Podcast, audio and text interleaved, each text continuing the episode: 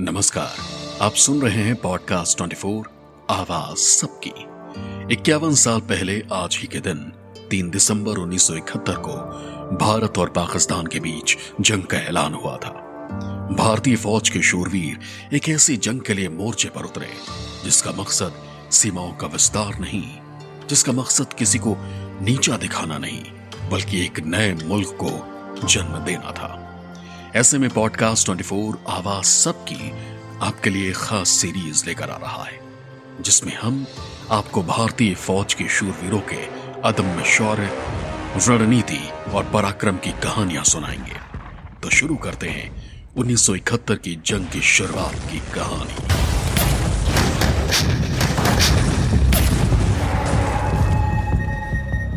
वो साल 1971 का था, महीना अप्रैल का।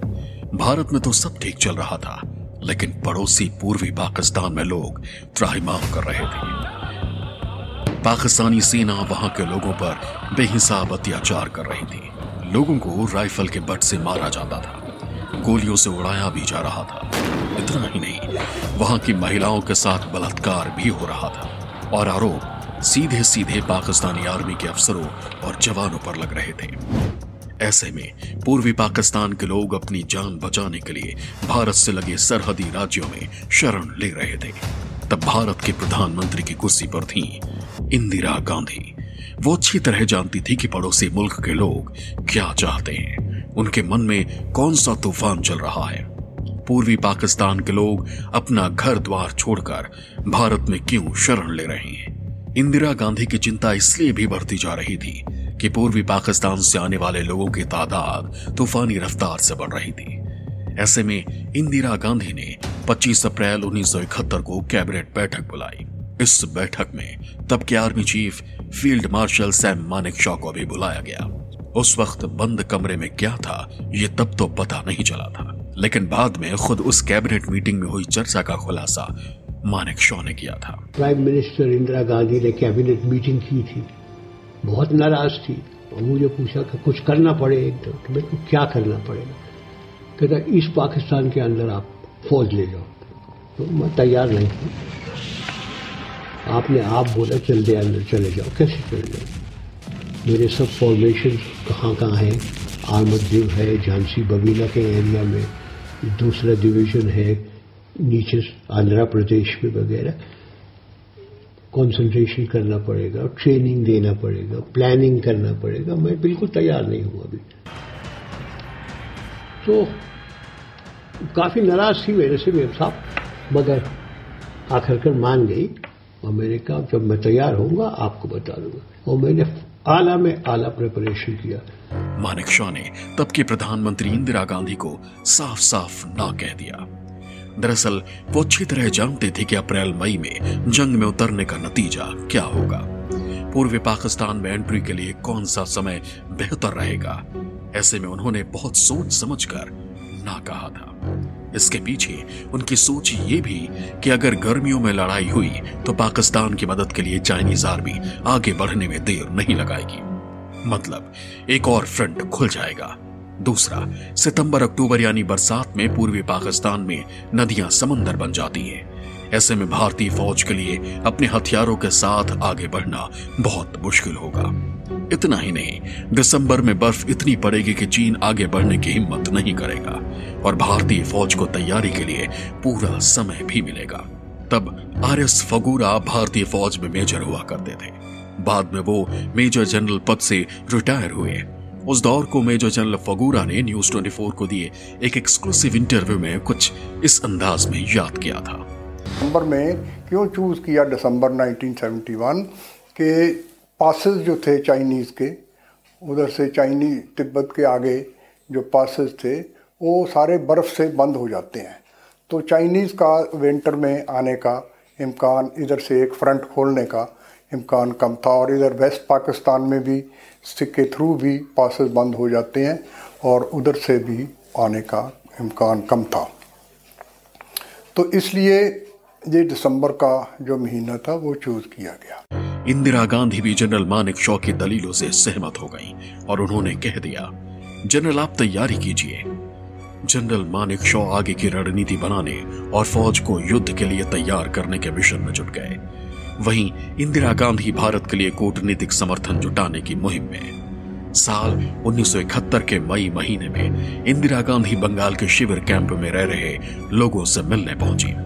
वहाँ लोगों से पूर्वी पाकिस्तान में हो रहे अत्याचार की कहानियाँ सुनी और शरणार्थियों को मदद का पूरा भरोसा दिया।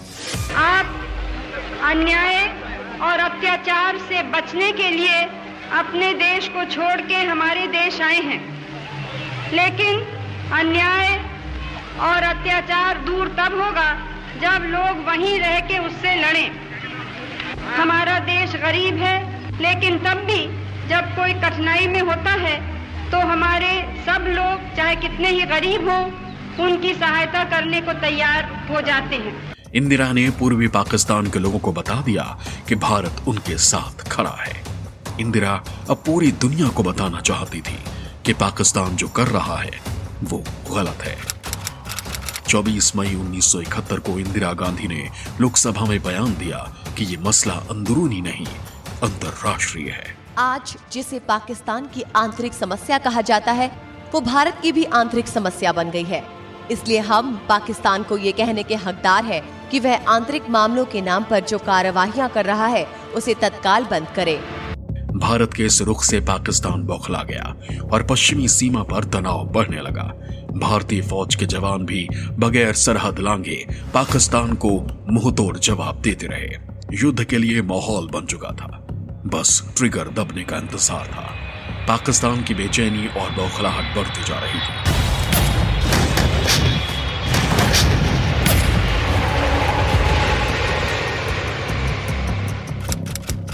तीन दिसंबर 1971 को पाकिस्तानी वायुसेना ने पश्चिमी सीमा से लगे हवाई अड्डों पर बमबारी की।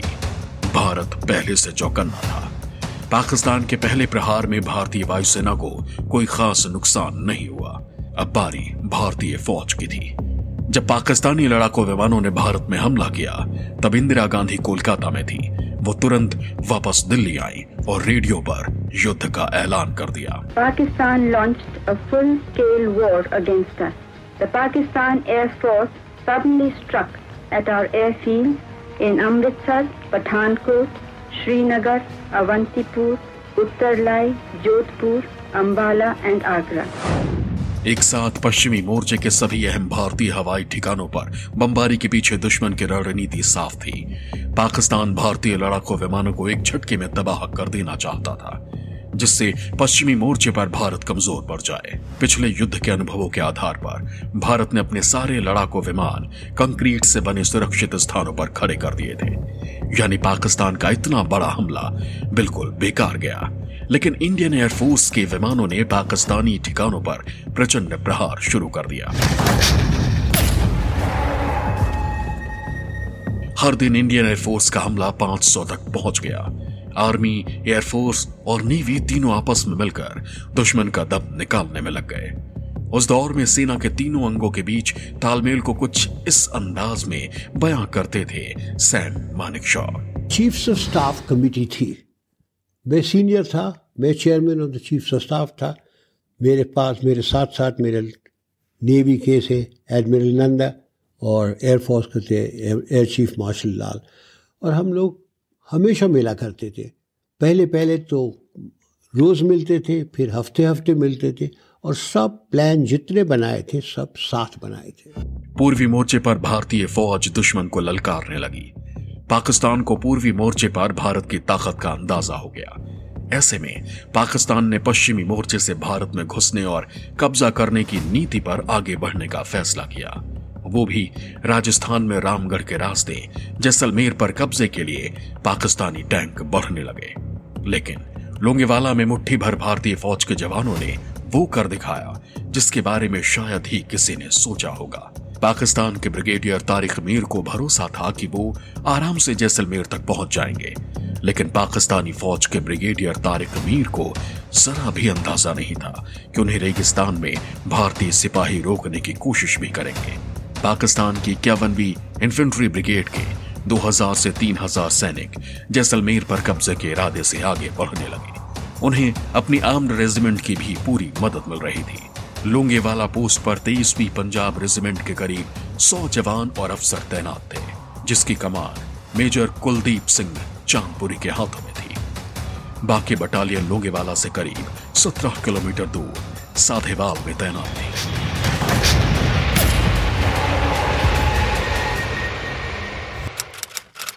जैसे ही तीन दिसंबर को पाकिस्तानी वायुसेना ने हमला किया, मेजर चांदपुरी ने एक टीम बाउंड्री पिलर 638 की हिफाजत और गश्त के लिए भेज दी। इंडियन आर्मी में ब्रिगेडियर पोस्ट से रिटायर्ड, कुलदीप सिंह चांदपुरी ने लोंगेवाला की लड़ाई को कुछ साल पहले न्यूज़ 24 से एक्सक्लूसिव बातचीत में कुछ इस अंदाज में याद किया था। हमें ये भी पता था कि ये फौज जो है हमारे से बहुत बड़ी है। इनके पास बख्तरबंद गाड़ियाँ हैं, हथियार हैं हाँ, लेकिन इसके बावजूद भी जो हमारे जवान थे तेईस पंजाब रेजिमेंट के उन्होंने बहुत दिलेरी और बहादुरी दिखलाई।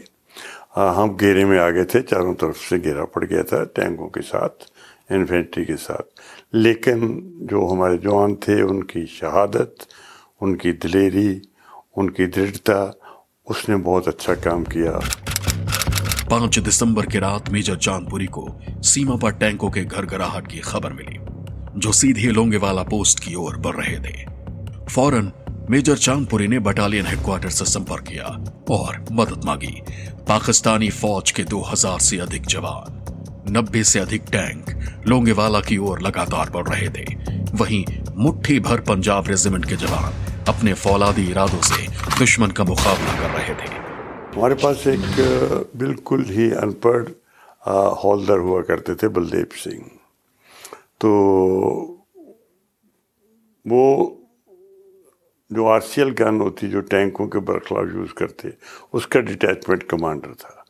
और वो पल्टन में हमारी यूनिट में माना हुआ फायरर था, निशानेबाज था। तो बलदेव सिंह ने जितने भी फायर किए टैंकों के ऊपर वो बहुत कारगर थे। और वो बड़ा, बड़ी दिलेरी से वहाँ पर लड़ा। पंजाब रेजिमेंट के सूरमाओं ने पूरी रात पाकिस्तानी सेना को लोंगेवाला में रोके रखा।